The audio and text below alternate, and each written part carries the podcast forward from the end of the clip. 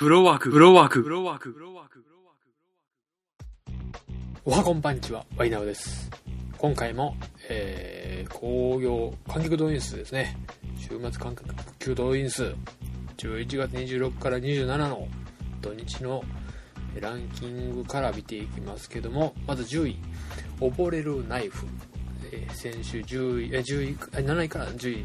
ランクダウンしてますね。9位がサトシの青春。これは9位ですね。これは先週5位からランクダウンで、ジャック・リーチャーネバー・ゴーバック、トム・クルーズの部分ですけども、これが3位から8位にちょっと落ちていますね。で7位、これが、デスノートライトアップ・ザ・ニュー・ワールド、これが4位から3つダウンで、6位この世界の片隅に、ね、これが、10位から、6位にアップしてます。でここでベスト5が、5位が劇場版カンコレ、これがニュー新しい分、4位が疾風ロンド、これ阿部寛が出ている分ですね。これが4位、これも新作ですね。ベスト3は3位ミュージアム、小栗旬の漫画原作の分ですね。先週2位から1つ落としたと。で2位が君の名は、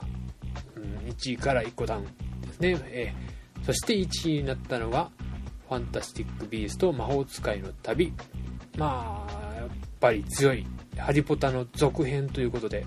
続編というか、まあちょっと、違う話、アメリカが舞台になってる話ですね。ですね、君の名がね、もう長いこと1位獲得してたんですけど、ここでまあでも、ね、14週目なんですね。そのうち多分12週は1位なんじゃない、すごいなということしかないですね。あとはだから僕がこの中で見たものでいくと、もう8位のジャック・リーチャー、トム・クルーズがやっぱり何をやらしても面白いなっていうのがあるんで、まあ一回見といた方がいいかなっていうのがね、見て損はない、さすがトム・クルーズだなっていうのが本当にすごい人だなと思うんで、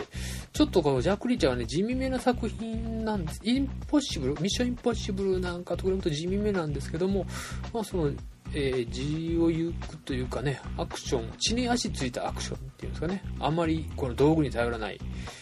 まあ車の運転相変わらず自分でしてるみたいですけども、